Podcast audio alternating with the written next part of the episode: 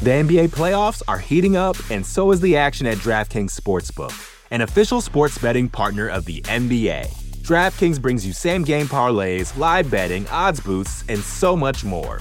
You can download the DraftKings Sportsbook app now and use code VOXMMA. That's code VOXMMA for new customers to get 150 in bonus bets when you bet just 5 bucks. Only on DraftKings. The crown is yours. Gambling problem? Call 1 800 Gambler. Or in West Virginia, visit 1 800 Gambler.net. In New York, call 877 8 HOPE NY or text HOPE NY 467 369. In Connecticut, help is available for problem gambling. Call 888 789 7777 or visit ccpg.org. Please play responsibly. On behalf of Boot Hill Casino and Resort in Kansas, 21 and over. Age varies by jurisdiction. Void in Ontario. Bonus bets expire 168 hours after issuance. See dkng.co slash bball for eligibility and deposit restrictions, terms, and responsible gaming resources. Support for this show comes from Sylvan Learning. When children love learning, they can tackle any challenge life throws at them. Sylvan's Insight Assessment can help you determine if your child is ready for what's ahead. It can also identify gaps in learning and point out areas that could be of concern for your child so they can tackle what's to come. And right now, it's the best price of the year at $29. Go to sylvan29.com to learn more and get your child's assessment for only $29. That's S Y L V A N 29.com. You're listening to the Vox Media Podcast Network.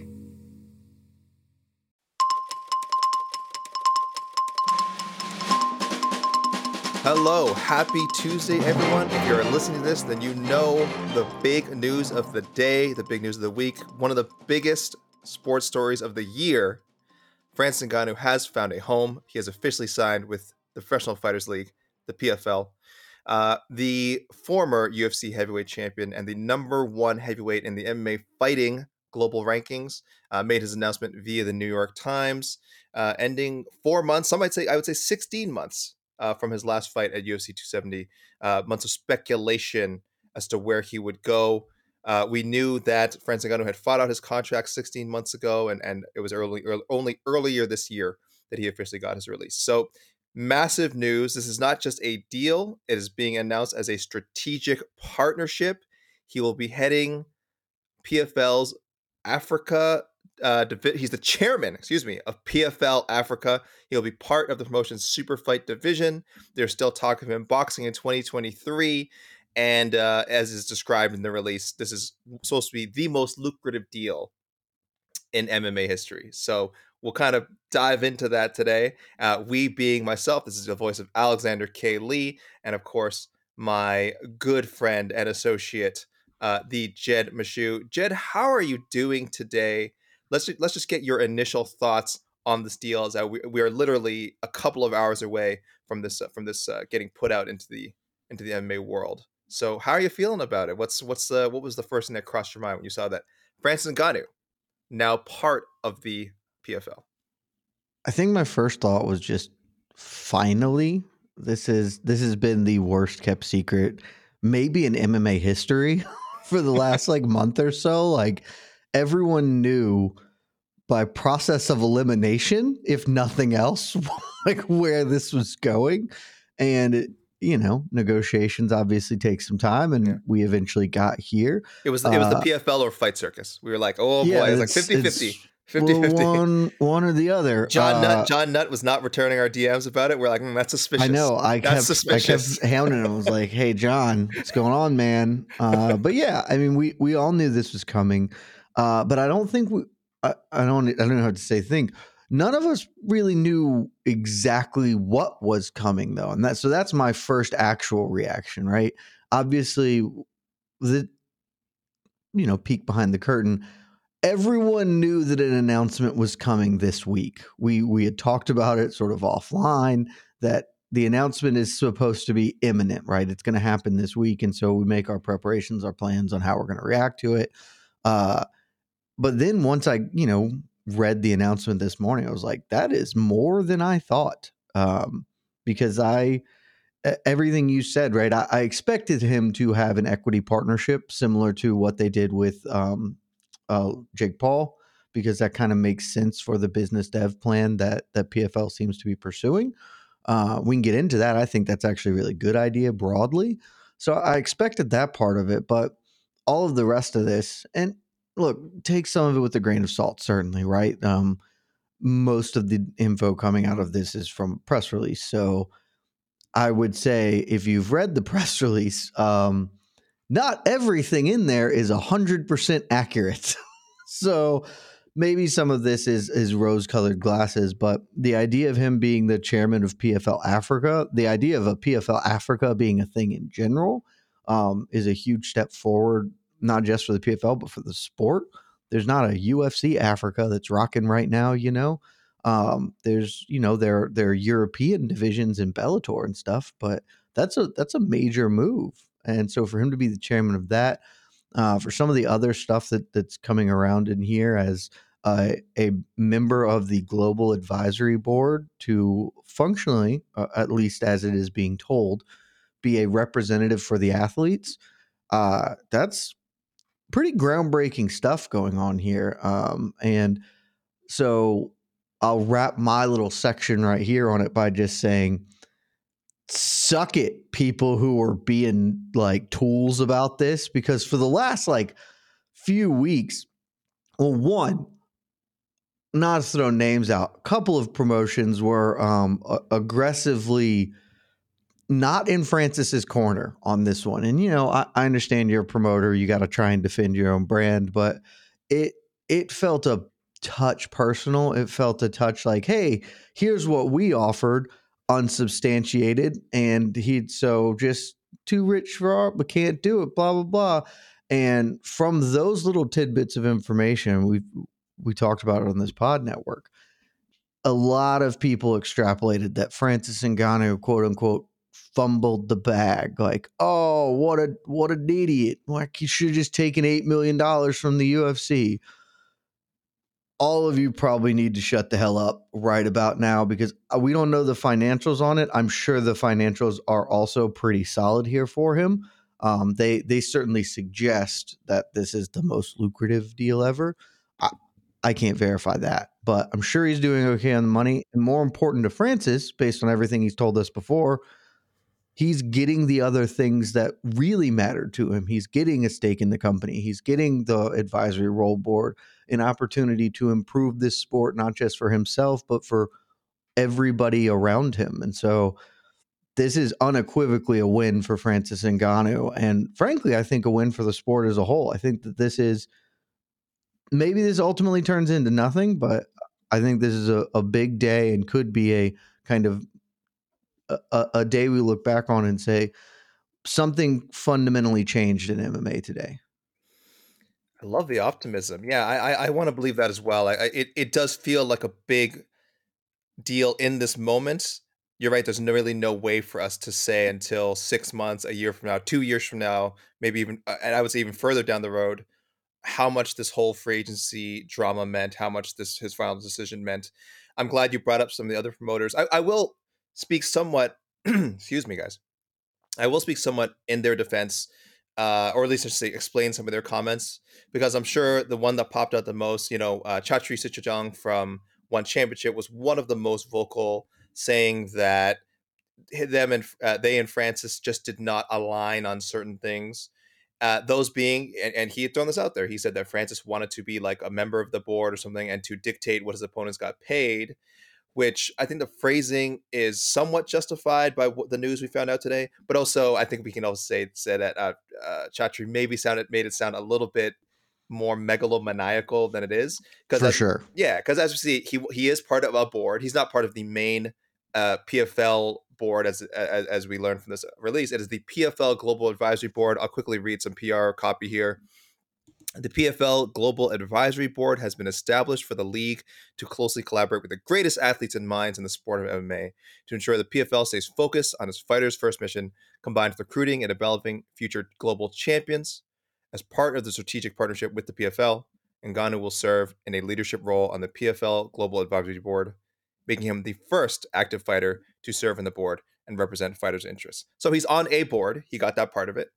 Uh, the other part was wanting to dictate his opponent's pay. Now, I don't know if that's part of this, but we do know he is part of the super fight division, which is meant to provide a huge boost to the fighters participating uh, in that division, supposedly getting. The- I'm not 50%. wrong. I was say I'm not wrong Hmm. in that theoretically they're getting 50% of revenue share for That for is the claim of the again. The division has not started yet. Yeah. We don't know, but that is what they have said, hyped up when they signed Jake Paul. That's what they said was the next phase for Kayla Harrison, and the revenue, uh, pay-per-view revenue, uh, part of it was a huge, uh, obviously a huge draw for it. And then the last bit about uh, boxing. You know, we said uh, he he also wants to be able to box, and I imagine that's something that some of these other promotions uh, bristles at as well. And according to this release, according to the news, he, they say in 2023 it sounds like he has that boxing option available. Again, we have no idea who the opponent might be. Again, if there's is this being targeted? Is it in the works? Has he does he have a, is he in talks with some promoter to actually make this happen before the end of the year? We don't know. We do know he has the option, uh, so that is a fact. And he might looks like they're targeting a PFL debut in 2024. So, uh, Jed, with a few more of the facts laid out, I'll I'll ask straight up.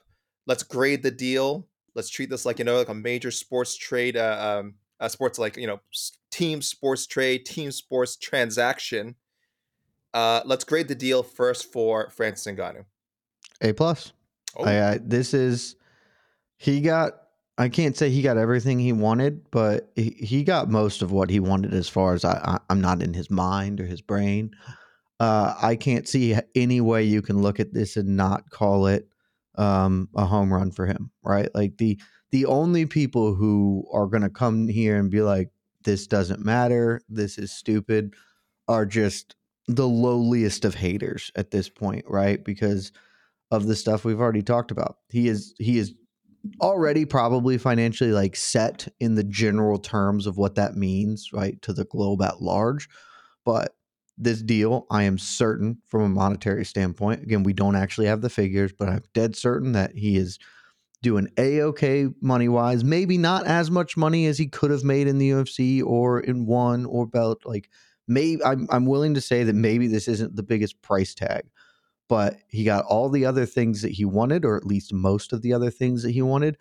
And most importantly, he got a substantive job moving forward, right? Like if Francis Ngannou, I, it will never happen. But let's say Francis Ngannou comes out here later this year. He does get to fight somebody, Joshua Taylor or or whoever it ends up being, Tyson Fury, whatever. He gets his boxing match. He's financially set for life. Cool, great for him. That's a huge win gets knocked out and suddenly his chin is gone because he's a little bit older and he just got knocked out in boxing.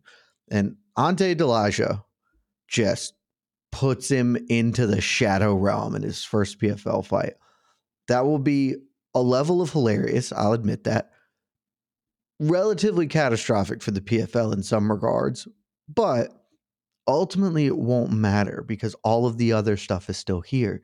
He him getting knocked out won't mean he's not the CEO or chairman of PFL Africa. He it, they won't be like we're going to take away your role in developing our our our promotion globally. He has won. This is an A plus for him, more than I would have even anticipated. As I said that he would get, and I think that it's just as good as could be expected. I'm going to settle in at an A, Jed, because only because I think A plus for me would have been knowing right away, like today, if they'd announced, oh, and he's he's fighting Tyson Fury, or he's fighting, like I said, uh, Anthony sure. Joshua or something, like or Deontay Wilder. Like if he had some, then I'd go A plus. So I'll, I'll I'll reserve as an A. Like you said, it's it's not really fair to to kind of. You, I mean, we can go back and grade the deal. It's not really fair to say now, like, well, it's only a B plus because if this bad thing happens and this bad thing happens, on paper, from what we know, it's at least an A. I agree. A plus is totally a possibility. Um, the the the money thing is funny because what we do seem to know is that the UFC was offering something around the range of eight million dollars for one fight. I think some people misconstrued that as I know I know for a fact I should say some people misconstrued that as oh I can't believe uh, Francis isn't coming back to the UFC. They were offering him eight million dollars a fight.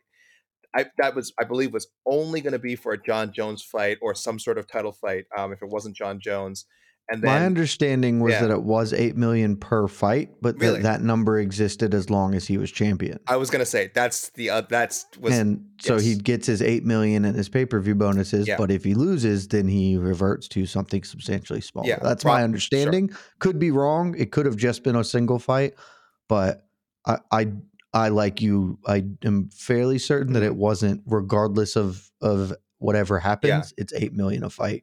at flat best rate. At best he had to I believe he had to be champion. I'd be very I would be shocked. Again, we don't know for sure. Based on be- everything we know about the UFC. Yeah, based on reality, I'd be very shocked if they were saying, "Here's eight, your your uh, four fight deal, eight million dollars guaranteed, champ or no champ."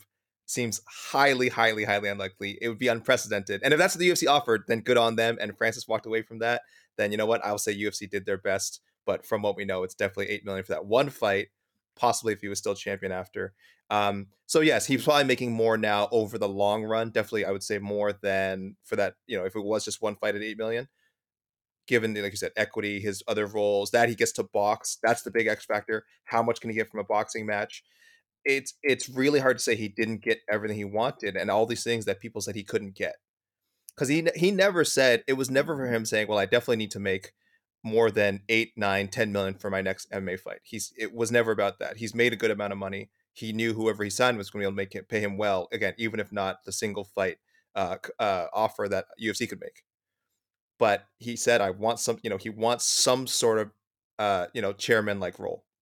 He wants to be able to box uh and and he wants to you know have some say over you know making fighter pay better.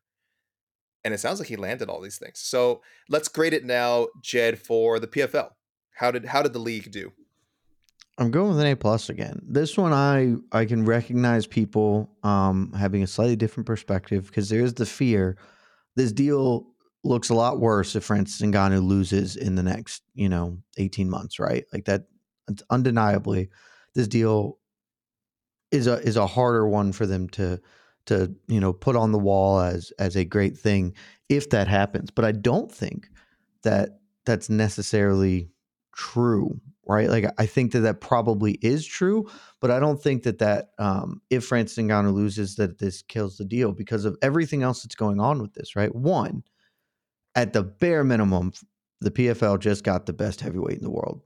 Maybe he's not. Maybe Jon Jones is technically the best heavyweight in the world. If they fought, I can't say who would win. We'll never know at this point in time. But they got the lineal heavyweight champion of this sport. And so at the bare minimum, that's an A. Like you can't, there's no way to to look at a promotion and say you have the lineal heavyweight champion and be like, C. Just this is the biggest free agent signing in mixed martial arts history has happened. And so at the that we're starting with an A. And the rest of it is why I think this is an A plus. One, you know, we're in the media, we harp on this stuff all the time. Uh, it's really uh, pleasantly surprising to see the quote unquote concessions that the PFL made to Francis, allowing him these things that he was pursuing. Because I think, I don't want to speak for you, but I will speak for a lot of other people in the space. These are things that we broadly would like fighters to have, to have more of a stake in companies, more of an investment in the future and growth of the sport, more opportunities to succeed and and you know develop monetarily as well. So the fact that they did that, um, it, I like I got to give them props for that. And two other things that really stuck out. The first is that they didn't have to do that. They were at functionally they were negotiating against no one at the end of this point in time, which was part of it that had a lot of people come. That was why a lot of people came out and were like, fumbled the bag. You, you look at him; he's he is miscalculated. He's screwed up because all of the other major promoters in the world had largely and publicly withdrawn themselves from this negotiation. You know, one had done it. BKFC said we can't afford him. The UFC, we all know how that went. Bellator, surprisingly not involved in this. Maybe not surprisingly if you, um, you know, are reading the news about what may or may not be transpiring with them, largely speaking. So they were negotiating against nobody, which means they probably didn't have to agree to all of this. They probably could have said, "Hey, we'll super fight division, we'll give you this.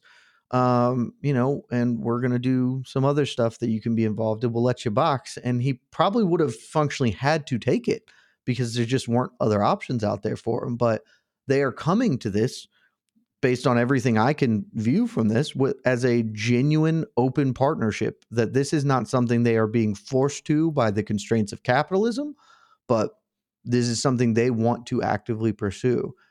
So I think that that's great. And the last thing I'll say on this, the the thing that really pushes it into no no doubt about it a plus for me is the thing that maybe a lot of people aren't going to recognize from the press release from this news dump but i think is actually critically important for this whole thing and it's less about this specific deal and more about the future of the pfl uh, and it's let me find the the thing so here's um, from the press release PFL has an expansive plan to become the first true global league in sports, with international regional leagues spanning all com- uh, continents. PFL founder and chairman Donn Davis. PFL Europe's launch in 2023 has been a huge success. We will have six more PFL international leagues operating by 2026.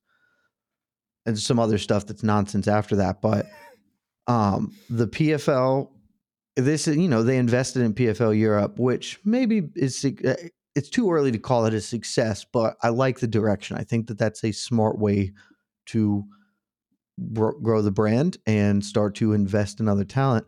This PFL Africa portion is, I think, going to be very great. They are staking a claim to a continent of human beings who can fist fight that no other promoter is really like leveraging in any way. And they're doing it with the biggest name in the sport on that continent heading it up. So, like I said, if Francis gets knocked out tomorrow, still in his job as functionally talent acquisition for Africa, he's going to be doing good things for the PFL. And the rest of that, the six more international leagues, has really nothing to do with this deal in general, but that is an ambitious and I think a really good dev strategy for them, right? Like they are going to be out there accruing services. And when you have this Francis and Ngannou deal to to show fighters, right? Hey, we, you know, other people say that they're for the fighters, that they're we are doing it. Look at Francis and Ngannou. Maybe they're not going to give the same deal to everybody or whatever. You know, Cedric Doumbé does not have the same Francis deal, obviously, but other free agents that come along, other people that they decide would be a good business partner in these ways. I think this is just a this is a flag to plant in the ground saying here's how we do business and that's only going to continue to attract more talent to them because of the way they do business. The NBA playoffs are heating up and so is the action at DraftKings Sportsbook, an official sports betting partner of the NBA. DraftKings brings you same game parlays, live betting, odds boosts, and so much more. Don't miss out as the NBA postseason winds down. And new customers to DraftKings can bet 5 bucks to get 150 in bonus bets instantly. You can download the DraftKings Sportsbook app now and use code VOXMMA. That's code VOXMMA for new customers to get 150 in bonus bets when you bet just 5 bucks. Only on DraftKings. The crown is yours. Gambling problem? Call 1 800 Gambler. Or in West Virginia, visit 1 800 Gambler.net. In New York, call 877 8 HOPE NY or text HOPE NY 467 369. In Connecticut, help is available for problem gambling. Call 888 789 7777 or visit ccpg.org. Please play responsibly. On behalf of Boot Hill Casino and Resort in Kansas, 21 and over. Age varies by jurisdiction. Void in Ontario. Bonus bets expire 168 hours after issuance. See dkng.co slash bball for eligibility eligibility and deposit restrictions, terms, and responsible gaming resources. Support for this show comes from Sylvan Learning. As a parent, you want your child to have every opportunity, but giving them the tools they need to tackle every challenge, that takes a team. Now more than ever, educational support tailored exactly to what your child needs can make all the difference. That's why parents have trusted Sylvan Learning for 45 years as the ultimate teammate in their child's educational journey, instilling in them a love for learning and a passion for reaching the next level. And Sylvan's Insight Assessment can identify gaps in learning and areas that could be of concern for your child. It's a 360 degree view into your child's learning that you can't find anywhere else and helps ensure that your child didn't miss something in school that might put them at a disadvantage in the future. And right now, it's the best price of the year at $29. Go to sylvan29.com to learn more and get your child's assessment for only $29. That's S Y L V A N 29.com. Yeah, I, am leaning towards A plus as well, Jed, for the PFL because again, this is just a home run move, and even if it, again, worst case scenario, this is still establishing. I would say further establishing themselves as this as this legitimate alternative uh, to the UFC. And when I say alternative, I mean that in the truest sense of the word, because from the moment they rebranded or, or re-strategized, whatever you want to call it, from World Series of Fighting to the PFL Professional Fighters League they did so with this intent, like to trying to say, even the way uh, which people should know, like we we we were told, uh, we were, I don't know, say told, but you know, uh, they've requested the media many times, like refer to them as a league. They, yes, they're an organization, organization, excuse me, promotion, but they like to be called a league. You know, there's a there's a big effort to uh, control the optics of the PFL, and part and so much of it is about again, oh, we do we do tournaments, million dollar tournaments. No other promotion does that. You know, we are now doing this sort of um, hardcore global expansion, uh, you know, and the way we're doing it, no one has done it before. And then uh, we have a smart cage. We have the smartest cage in the business. So we should have known that Francis Ngannou, you know, that this was that this was going to go his way because, um, or sorry, he was going to go the PFL's way because when once we heard about all the demands that that he was making with the UFC and why he didn't resign with them, we're like, well, he needs to go somewhere that's he needs to go to an organization that, that's a little more open minded about um, you know doing different things and and uh, uh, you know pursuing different avenues in MMA. And it, it's a great fit. It's a great fit. I don't know how it is on like a buzz level with the fans. Like you said, there's going to be haters out there who are just like, oh, what happened to the Tyson Fury? Where's the Tyson Fury fight? Where's the big, where's the big, you know, fifty million dollar boxing bout? He just went to another, you know, uh, the number two. He went from the number one MMA promotion to the number two MMA promotion. You you know how it's going to be with fans. You I know because this isn't even the number two MMA promotion. I love the PFL, and they stated they in this press release they say something very dumb like it's the number two MMA promotion according to all metrics. Sure, which is just an outright lie. like let me all metrics. You can't say all metrics. That's nonsense. Let me read uh, a little more from this is from the New York Times. Uh, let's just say all in my deal my deal with PFL is more than anyone else has offered. Uh, Ngannou said the past few months have been a very interesting time to understand and see the landscape, but I'm very excited about this deal with the PFL because because they basically showed what I was expecting. Uh, they didn't just show up as a promotion that was looking for a fighter, but really came as a partner that sees more value in you as a person. Uh, PFL CEO Peter Murray told the New York Times, "This is not an athlete deal. Francis is an icon today in the sport. He's the best in the world at what he does. But he's in business with the PFL. We're in business together." Jed, my next question for you, we need a. I need you to do a get get into character. Okay. Your your UFC president Dana White. Uh, let's see. It would be about 4:30 a.m. in uh, Vegas time, assuming that's where Dana is right now. Let's say let's go. Let's jump ahead an hour or two. You wake up, you see this news. What is Dana White and the UFC's reaction? Uh, I assume that they're it's pretty mid from them, right? They're not thrilled because once he does sign, that officially takes any opportunity for them to work together uh, off the table. But you knew this was coming. Like we talked about, you knew this was coming with the PFL. Um, maybe I, I don't know. My, I'm un, I'm unclear how he views the PFL as a as an organization because in some ways, I if I am the UFC, the PFL is the is the promotion I am the least bothered by. Bellator, I'm not really bothered by anybody. I'm the UFC, but Bellator does have a claim to having the best fighters in the world in like five weight classes at this point in time. They may or may not be, but they they have the most MMA talent on roster that's not in the UFC in the world. One has functionally a completely different product to offer than the UFC, um, and also has a deal with Amazon, which is enormous and is is a good you know combat sports promotion, but isn't running the exact same race as the UFC in general and also is focused a little bit more. I mean, they've obviously expanded into the US this year, but they are focused a little bit more on the other side of the globe than the UFC's interests generally align with. PFL is the one where they are doing something different in the league based MMA, but they're like the little cousin because they're also on ESPN. Most of their fighters aren't as good. Some some fighters have been going to the PFL because of the million dollar draw, but in a lot of respects, if I'm the UFC, the PFL would be the, the promotion I'm the least quote unquote concerned about.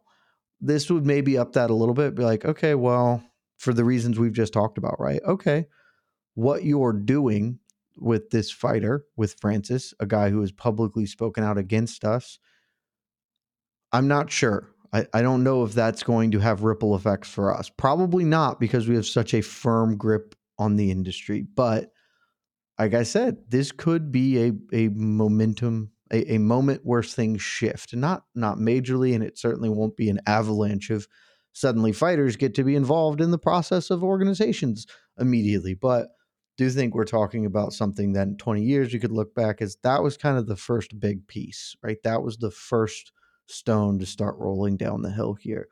And so I would say that they're Von Dana White, I'm probably slightly concerned, not overall concerned. You know, I'm not going to not eat breakfast this morning, but I may take a moment to pause and reflect on like, okay, do I need to call up my friends at ESPN and kill PFL's TV deal with them? Um, because this is a shot across the bow. I, don't think he'll make that decision, but I think he may at least reflect on that as as something here. Yeah, it is funny to imagine that during an, an ESPN broadcast, maybe not in the same you know uh, uh, game or whatever, or a news story or a news hit, but uh, probably in the same day, you could see an ad for the upcoming UFC uh, on ESPN Plus, UFC Vegas 7500, and then also oh, and uh, Francis Ngannou, you know, uh, is gonna is gonna appear at PFL seven, uh, special special appearance by Francis Ngannou. You could see that on the same network now. And you're right. If you're Dana White, you're it's definitely a bit of a chin uh, chin scratcher, right? You're like that looks funny. I don't know how I feel about this.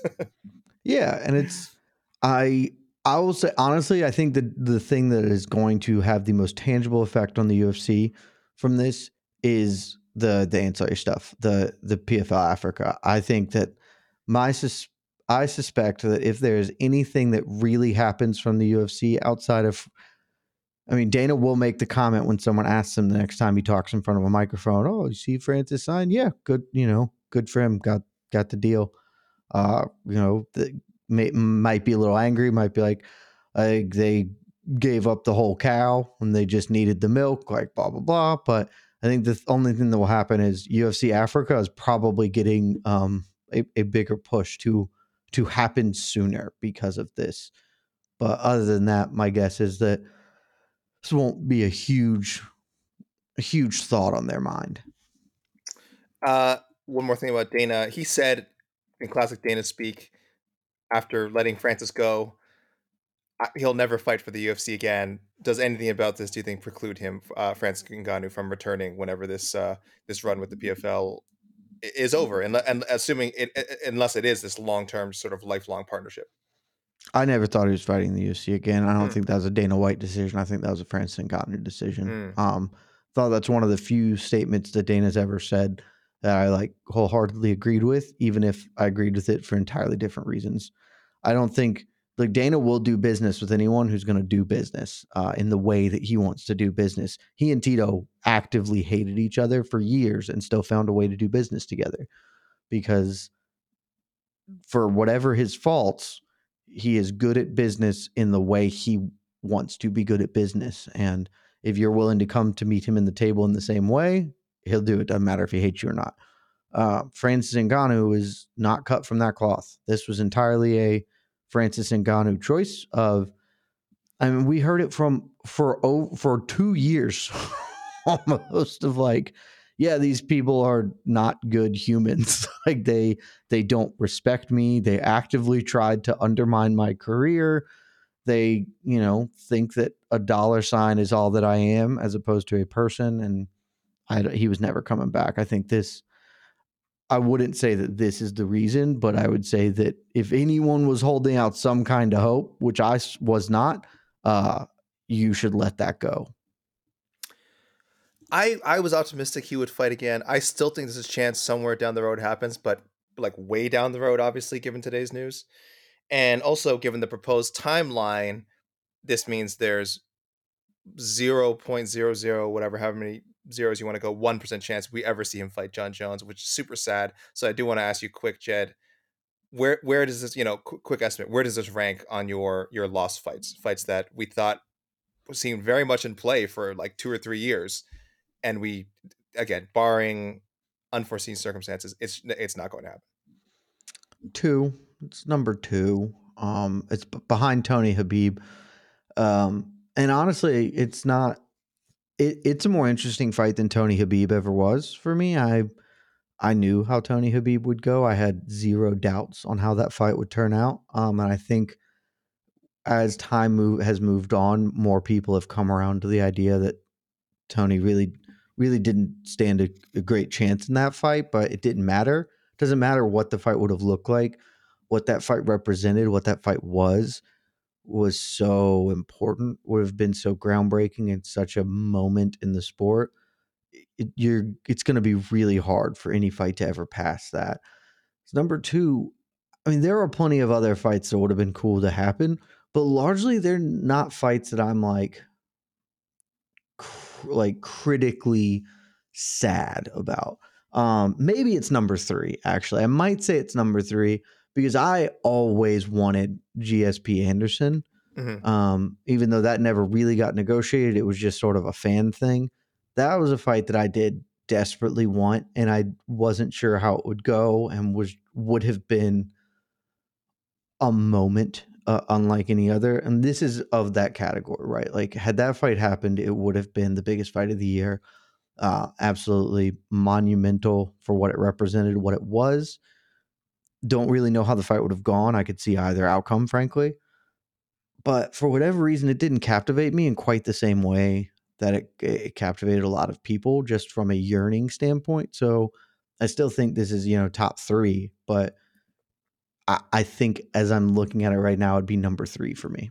Yeah, and, and I think the other thing you mentioned, your number one still, uh, Khabib and Tony Ferguson, was that that fight was like actually booked Had booked at least four a cou- at- times. yeah, yeah, and booked it, four times. it was booked four times. I, I I know a couple times it was probably like you know in talks or targeted, but we know there was pen to paper at least twice, at least a couple of times. I mean, no, there- there was pen to paper four Yeah. times. yeah, There was Uh, pen to paper four times. that's what makes that one hurt so much is that Yeah. it was it was supposed because I say I was talking about Jon Jones and Ngannou like it, it was in the realm of possibility because both guys were talking about it. It never got to the contracts being sent out Yeah. phase. It never got into like it's yeah, just it was tw- it was Twitter talk. They yeah, Twitter social media it. social media agreement. That is Yeah. that is as far as it went. Yeah. And the the Khabib Tony thing kept building because the first time they were booked, it wouldn't have been like it would have been a good fight, but Mhm. it wouldn't have been what it was. But Yeah. it kept it kept getting pushed down the road, and they kept winning in spite of not fighting each other, and it just became this thing where it was cursed, and it was cursed. There's I I named a category on damn they were good after it because it's a cursed fight. This does not rise to that level, but a lot of people are going to be really sad that it never happened and i'm certainly wish it would have and i think this joins that kind of pantheon the biggest fights that never happened you know Yeah. Fedor randy which i never gave a shit about but a lot of people like were super invested in like there are just some of those fights and this is doomed to be one of them Yeah, listen, Ngannou Jones is like my number one right now, but only because of recency bias all the way. Uh, it's just, it's just if I could book any any fight tomorrow with current active fighters, I mean, it'd be Ngannou Jon Jones by a mile. But you know, yeah, give me some time to look back on these. You're right, the Khabib and uh, Tony Ferguson, of course, GSP and Anderson will always be up there, uh, among others. I'm sure, I'm sure people will have their own suggestions when they, whenever they get around to listening to this this podcast. Speaking send of us your suggestions in case we forgot something at Jed K Meshew. Hit him up. Blow up his DMs. do it Uh speaking of Jones, so just a couple more topics I want to touch upon here, Jed. He is the UFC heavyweight champion. Uh, I mentioned at the top of the show, Francis is still our number one heavyweight and then MMA Fighting global rankings. Now that won't really last for long. For people who keep up with the rankings and are wondering how some of the processes work, we do have an 18 month must compete or you are removed from the rankings clause. Francis last fought in MMA, UFC 270, January 2022. So we are now 16, like I said, 16 months away. He's two or three months away. I don't know if we move him on the 18th month or in the 19th month, but he's two or three months away from being removed from the rankings entirely. So based on that, he won't be our number one. Uh, I don't know how other people keep their own internal rankings if they just keep someone up top, as long as they know that they're going to compete within a reasonable time. But for us, the controversy will be over in a few months. Francis will be out. Uh, again, if he competes in boxing, obviously that doesn't count as MMA, so he'll still be out. But let's say, Jed, that Francis comes back, keeps winning, gets that huge Ante Delija fight we keep talking about, uh, knocks off whoever. I'm just trying to look, uh, I don't know. Let's say he's fighting Bruno Cappelozza, a, a blown up Cesar Mutant, uh, Yorgan De Castro, whatever. The competition that's currently in the PFL. Uh, again, these are all guys who are currently in the tournament, so he won't necessarily be matched up with them. Um, again, he is in a super fight division. Can he? Can he become the number? Can he remain the number one heavyweight, Jed, with this roster, or just by the fact that we feel? And I'm, I'm going to speak for you on this one because I think you agree. We feel that the superior heavyweights are probably in the UFC. Guys like Jailton Almeida, Sergey Pavlovich. We, we, do feel that okay, way. good. Tommy Aspinall when he comes back, uh, who whoever else the UFC manages to find, uh, plus guys in Bellator. I mean, this is a good competition in Bellator. Is Francis when he comes back to the rankings when he fights again? I have a feeling will what will it take for him to go back to number one? Can he? I may leave him at number one, um, just in protest uh, of of any other thing here. I know that that's against our rules. I may just leave him there. no, I do think. Look, I think sometimes you got to carve out an exception, and this feels like a pretty good time to carve out an exception for. We'll talk. We'll talk about this in the ranking show, Jed. yes, um, but that being aside, um, I suspect for me, he will be number one when he returns to fight. If I do remove mm. him, I don't care who he beats. He's going to hold that spot. I am dead certain uh, that if this unfolded in that particular way, a number of people on our panel would use this as an opportunity slash excuse to just elevate Jon Jones. We already have a couple of people oh, who yeah. have already done it because Jon Jones beat the hell out of Ciryl uh, Gane. And sure, um, I think we argued about it on the ranking show that I think that that's a very dumb thing, but you know, a lot of people think this way I do rankings is dumb. So whatever. Uh, you got to let people have their eccentricities. So I'm certain that this will serve as a good excuse for a couple of other people who were contemplating it. Um, but here's the part that's interesting on it, AK. Theoretically, Jon Jones will also be out of our rankings very soon, right? Like, Jon's going to fight Stipe at some point. That will happen this year. And he is publicly intimating that that may be his last fight, at least for some time. So if Jones beats Stipe and then retires, and Ngannou's no longer eligible, um, I think Sergey Pavlovich becomes our number one heavyweight. I was going to say default. We are we are possibly by the end of this year having Sergey Pavlovich officially be the number one ranked heavyweight in the yes, MMA fighting e- even though even though Jon Jones and Francis Ngannou are alive and very and you know likely able to compete. Yes they you will technically be ineligible, and Sergey will be the undis- among us the undisputed number one heavyweight. Him no, no, Jel- I would dis- I would dispute that. Jailton Almeida, maybe Curtis. Blaydes finally gets his moment. Oh well, I guess not after the no, Sergey. I'll just have Almeida ranked above Pavlovich at that point in time, so it won't be undisputed, but that's it will be so, consensus. That's so um, messed up. But so I think that that's the other side of this, where if Jon does beat Stipe and retires, he'll be the number one heavyweight, probably according to our rankings. And by probably, I mean almost certainly.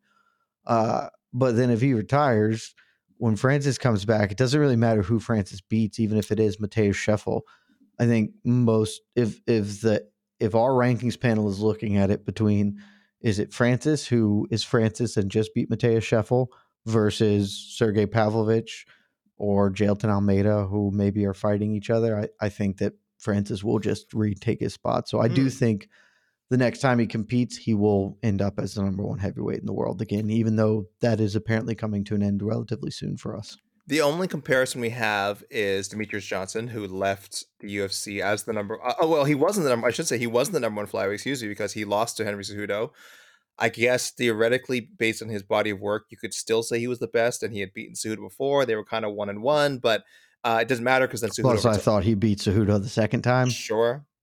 Uh, plus, Cejudo then kind of well, he he held the flyweight belt. Either way, Cejudo later retired. Uh, Demetrius kind of returned to number one, fighting in one. He was active, beat some beat some solid, if not as well known names over there, and was number one until he lost to Adriano Moraes, and then we had the rise of Brandon Moreno and Deiveson Figueiredo, and it was kind of easy to bump him down. Yeah, I don't know if we see the same thing with Francis. Again, the divisions, the state of the divisions are very different. Their histories are very different. They're very different fighters. But I'm just trying to think of the last time of what someone who's arguably It's relatively unprecedented. It's relatively unprecedented. Everything about this Francis Ngannou news is unprecedented. So, uh, with that, If with if that, Jen- Khabib came back, like if Khabib Oh, yeah. said, "I'm done tomorrow," uh, regardless of the fact that Islam's champion, if he just came back was like, "I'm just going to take super fights," and Islam gets to keep being the champion, I a thousand percent would expect him to reclaim the number one spot in the world. if he us. came back and lost a close split decision to Charles Oliveira, I would leave him unranked, just like I did Henry Cejudo. But that's a whole other show. Let's not get into that. That's not. That's a whole. Other... Uh, yeah, I'm not. I'm not good. I wouldn't do that. I wouldn't do that. Listen, that's like I said. This, you these just are- hate short kings, AK. You hate them. Start that. Don't. I don't see height. Uh, though I do love. Listen, I do love Francis Ngannou, and he is not a short king. He's a. He's a big king. He's a big king. He's a big king in the And MMA that's why you love him. landscape. Well, fine. He's a big king in the MMA landscape right now. So I want to close on this yet. I want to close on this. You touched upon it a bit before, but what does this mean? What does this mean for the landscape of MMA? Should should this encourage other stars to make a move like this? Again, there's there's not a lot of people who are going to find themselves in this kind of position that he was in. It's it, like we said, it's so rare. It has essentially never happened before. I don't know when it will happen again. But if anything even close to this Francis Ngannou situation comes up, ha- has he made it easier for them to explore their options and find a real lucrative alternative outside of the UFC? Yeah, I think for sure. I think look, I still believe pretty firmly that the UFC has a monopsony uh, that should be regulated against. That that they're they have uh, exceedingly outsized influence on the industry in a way that is uh, negative for the fighters. I, I believe that firmly, and one day that may legally get proven. Um, it will take long because the wheels of justice move slow in this country, particularly, but also there has really never been a better time to be a free agent in the sport. You know, it's not what it should be, but it is still better. There are still more lucrative options out there for you for certainly fighters of name and note than have ever been before with one doing what they're doing and being successful with Bellator still holding on and still being filled with a lot of good talent and with PFL and their million dollar purses because we've already seen what that has drawn to the PFL in the past two years. Realistically, it tends to be older names, which is tough. But I think that that's slowly been shifting as more people and you you talk to fighters off the record, people people say it to you, I, you know, to me. Man, I can make a million dollars in the PFL. That's that is a big carrot to draw people over. And I think this is an additional carrot. Again, it's not for everybody, you know. Um, trying to think off the top of my head, like who uh Johnny Walker is probably not going to be the head of PFL Brazil or whatever, but he can compete for a million dollars and with a company that has shown that they are actively invested in the growth of the sport and their brand globally uh, the investment and involvement of fighters more than just as a transactional one to one. Here's X amount of dollars. You fist fight this dude. Not everyone's going to want that too. Let's be very clear. This is not for everybody from the fighter's sake. Not every fighter wants to be involved in this role, in this capacity in the sport. But for those that do, for any fighter, you know, like like a Leslie Smith or whatever, a bit of a callback to an earlier day in MMA. Any fighter who does want to take a more proactive hand in this sport, the PFL is planted a flag saying, "Hey, we we are open to this. You maybe not for everybody, but you can at least come to the table with us and say, "Hey, what is this um, fighter committee? How does one get on the board? Can I have a role in that if I sign with you? And I think that this is just a better way to do it, particularly for them. So I don't know that like like I've said a couple of times, I don't know that this is going to have an immediate huge impact that there's going to be a rush of people as they hit free agency saying PFL's the home, I want to go there. But I do think that this elevates them in the landscape globally of this and as an attractive destination. And particularly for, you know, African fighters are going to be like, there's a PFL Africa who's being chaired by the most notable African fighter in the world and a dude who has very publicly stood up for what is right. I would like to work with that man moving forward. So I I think that this is absolutely going to be some some level of change. I don't know exactly how much, but we'll see kind of as as the cards come out. We'll see how this all breaks down. Yeah, it, it does. I'm willing to say that this is a, if you recall, uh, Leonardo DiCaprio and Django Unchained, a, a uh, you you had my interest, now you have my attention. Uh, move for a lot of the fighters out there. I was about to say there could have been any number of quotes from no, that. Not, not there's a lot of bad quotes from Leonardo yeah. DiCaprio in that movie, but I'm going with the tra- trailer. Uh, you know, acceptable. Uh, you had you had my interest. Now you have my attention. Uh, and again, I think that's the way it will be for a lot of fighters because listen, that million dollar thing already super appealing. The whole tournament format, people like that. But now you see the sort of next level deal. And again, may, maybe you can't get all these things Francis got, but but suddenly there's just a little more freedom to pursue other things than you might get under UFC deal. So uh, it is fascinating stuff. Again, I just think I think a positive news overall for everyone. Uh, I will say from a personal standpoint, happy for Francis Ngannou. Uh, you you mentioned it before, Jed. The guy has just been taken excuse me, a lot of undue criticism just because people didn't want to wait. People want people want to know as soon as he was stepping out of the cage cage with Cedal, people were like, okay, well, well what's he gonna do? Are, are you, is he gonna fight again this year? Is he gonna is he gonna set out his contract? And and then he officially became a free agent a year later, and right away it's like, oh, does he have a deal in place? Is is a Fury thing gonna happen? We saw him face off with Fury. Does he already have a deal with Fury? And it's like, guys, this is real life business, real life big dollars. Uh, it it takes time. It takes time. It no. sounds like him and his team did nope, a really good job. No time yeah, they did. No, not now. this problem. Want they did, now. They did their due I am diligence. Veruca Salt. I want it now. they they did their due diligence. a sexy word in uh, combat sports, I know. And it looks like they came out with the best deal they could have got for their guy. And I want to be clear: due diligence is not a sexy word listen, in literally any fans, avenue of life. All I see is fans talking about due diligence. All that the kids are talking about it. It's it's it's they're TikToking about due diligence. Uh, and this is I'm sounds, the one who went to law school, and you're here promoting sounds, due diligence. I'm just trying to be on your level, man. This sounds crazy, but within the next two years, I don't know what Jake Paul's plans are, but within the next two years, the PFL could have Francis Ngannou and Jake Paul competing in their smart cage. That's a nice move. I hope they're competing against each other. That'd I hope so too. Can I let before we close this out, please? I just for the sake of saying it, because I'm sure that there's some little ghost out there listening to this podcast and screaming into the ether that we haven't mentioned it. Let's be clear. I think this is an A plus on both sides. I think this is wonderful. I will acknowledge that this is the I think this is the best fit for Francis Ngannou for all the reasons aforementioned will acknowledge that this is the most disappointing signing for Francis Ngannou of all of the promotions he could have gone to.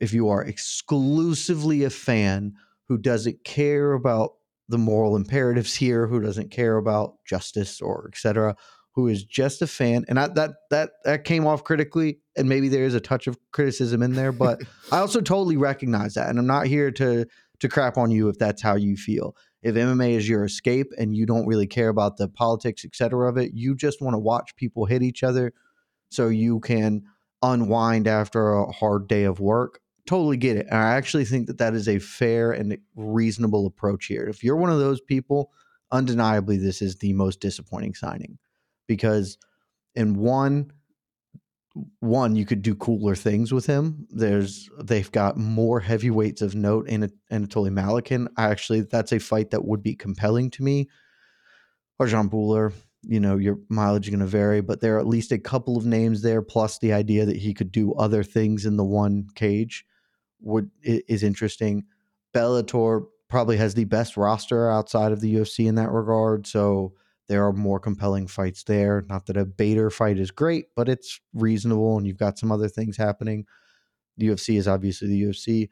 Bare knuckle is just funny. Like that just would have been fun to watch Francis Ngannou bare knuckle hit people. And Rizin. PFL Rizin stomping on people. Francis Yeah, with like- stomps would be hilarious. incredibly fun. One, you know, PFL has the weakest roster by a good amount, frankly, for for heavyweight. So, strictly from a competitive standpoint, if that's the lens through which you view this, this is a disappointing signing, and I understand that. And if if this is going to ultimately make you be like, look, I'm not that interested, whatever, I get it, and that's not a wrong approach. I will just say, and I've said this kind of from the beginning that matters less to me in general for a lot of other reasons, but from a strictly competitive standpoint, it also matters the least to me because of all the fighters I need to watch fight good dudes, Francis Ngannou's pretty low on the list. like, I'll just happily watch him nuke anybody because Alistair Overeem was good at fighting when they fought. Who could tell? Who knew? Because it didn't matter. The fight was over instantaneously, and it left me with one of the most indelible highlights in the history of this sport when he like literally decapitated Alistair Overeem. Like it kind of doesn't. He's he's uniquely ins- insulated from that criticism for me. I mean, yeah, you'd love to see him fight the best always because that is generally more fun, but him just going and thumping on, on Mateo Scheffel is still going to be its own kind of enjoy enjoyable. So I would I just wanted to offer that out to the people who aren't as as rosy about this because we've been very very um happy about this I think for for this whole hour we've talked. Yeah, and, and I would say even during this whole again 16 month stretch of what's France going to do, we, we we kind of preached optimism for the most part. We mentioned the potential pitfalls. Again, people might consider this to be one of them. That that he didn't. Again, we don't immediately know what his boxing deal is going to be, and and uh, who is he going to fight in the PFL. Listen, legitimate concerns, absolutely legitimate concerns. But this is a the the way this news has landed, and the way it was delivered, and the way it sounds on paper fantastic. I think it sounds great so far. We'll see how it plays out, but that's listen, that's the way it is with all combat sports. That's the way it is with all sports in general. So I really Plus, hope maybe they sign yeah. some people. Maybe Maybe, they they, can. people. like, when you have that there, there. Like, here's what I'm thinking, right? AK, Mhm. I don't know when his contract with the UFC is up, but just taking a quick glance at their rankings, Tai Tuivasa could be a great chairman of Sure. PFL Australia. And you Uh, bring I don't know if you want Tai in the boardroom. I'll be honest. He seems like a no, no, you got to have the guy who's going to take the top, like let the top Oh, button out. Like really, Is that guy- France is pretty straight laced. You, you know, he's managing PFL Africa. Plus, I think Australia needs to have a Okay. guy like Tai. Yeah, They're running think- it up. So I think- I all think- I'm saying, little shoeies across the board be great. Tai Tai's a little more of an old school, I think, Mad Men style boardroom guy. Oh, a little- uh, but yes, I, I don't want to digress too much. Again, Francis Ngannou, he is with the PFL. He's he is now part of the PFL Global Advisory Board. He may box in 2023. He may fight in, in MMA in 2024. Uh, but he has a home that we do know. Uh, so thank you everyone for listening to this. Thank you, Jed, of course, for joining me. Uh, by the time this goes out, most likely uh, people will have access to even more coverage. Where we're, wall to wall on this from MMA fighting and also the MMA hour. Ariel Helwani. Again, if you if you haven't listened to it yet, based on you know how linear how time works, uh, 1 p.m. 1 p.m. on the MMA Hour, special episode. Uh, Francis Ngannou will, of course, talk with his boy Ariel, and uh, we'll get even more details, more insight from the man himself. And I'll be talking about this on Heck of a Morning as well. I'll, I'll be uh, guest hosting for uh, Mike Heck, who has jury duty. So uh, you haven't heard, this is only the beginning. Everything we've talked about today, Jed, we're pretty comprehensive, but this is only the beginning. You and I can only cover so much and can only see so far into the future. Uh, but again, thank you, Jed and let's see what this deal uh, means for for everyone uh, and for the PFL. Love you guys.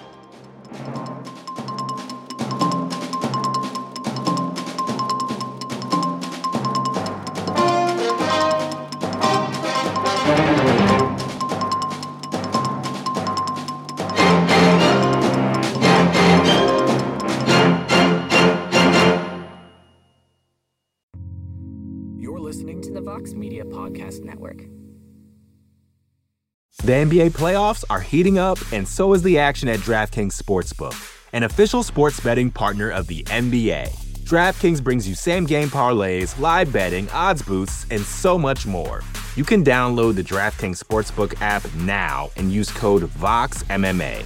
That's code VOXMMA for new customers to get 150 in bonus bets when you bet just 5 bucks. Only on DraftKings. The crown is yours. Gambling problem? Call 1 800 Gambler. Or in West Virginia, visit 1 800 Gambler.net. In New York, call 877 8 HOPE NY or text HOPE NY 467 369. In Connecticut, help is available for problem gambling. Call 888 789 7777 or visit ccpg.org. Please play responsibly. On behalf of Boot Hill Casino and Resort in Kansas, 21 and over. Age varies by jurisdiction. Void in Ontario. Bonus bets expire 168 hours after issuance. See dkng.co slash bball for eligibility and deposit restrictions, terms, and responsible gaming resources.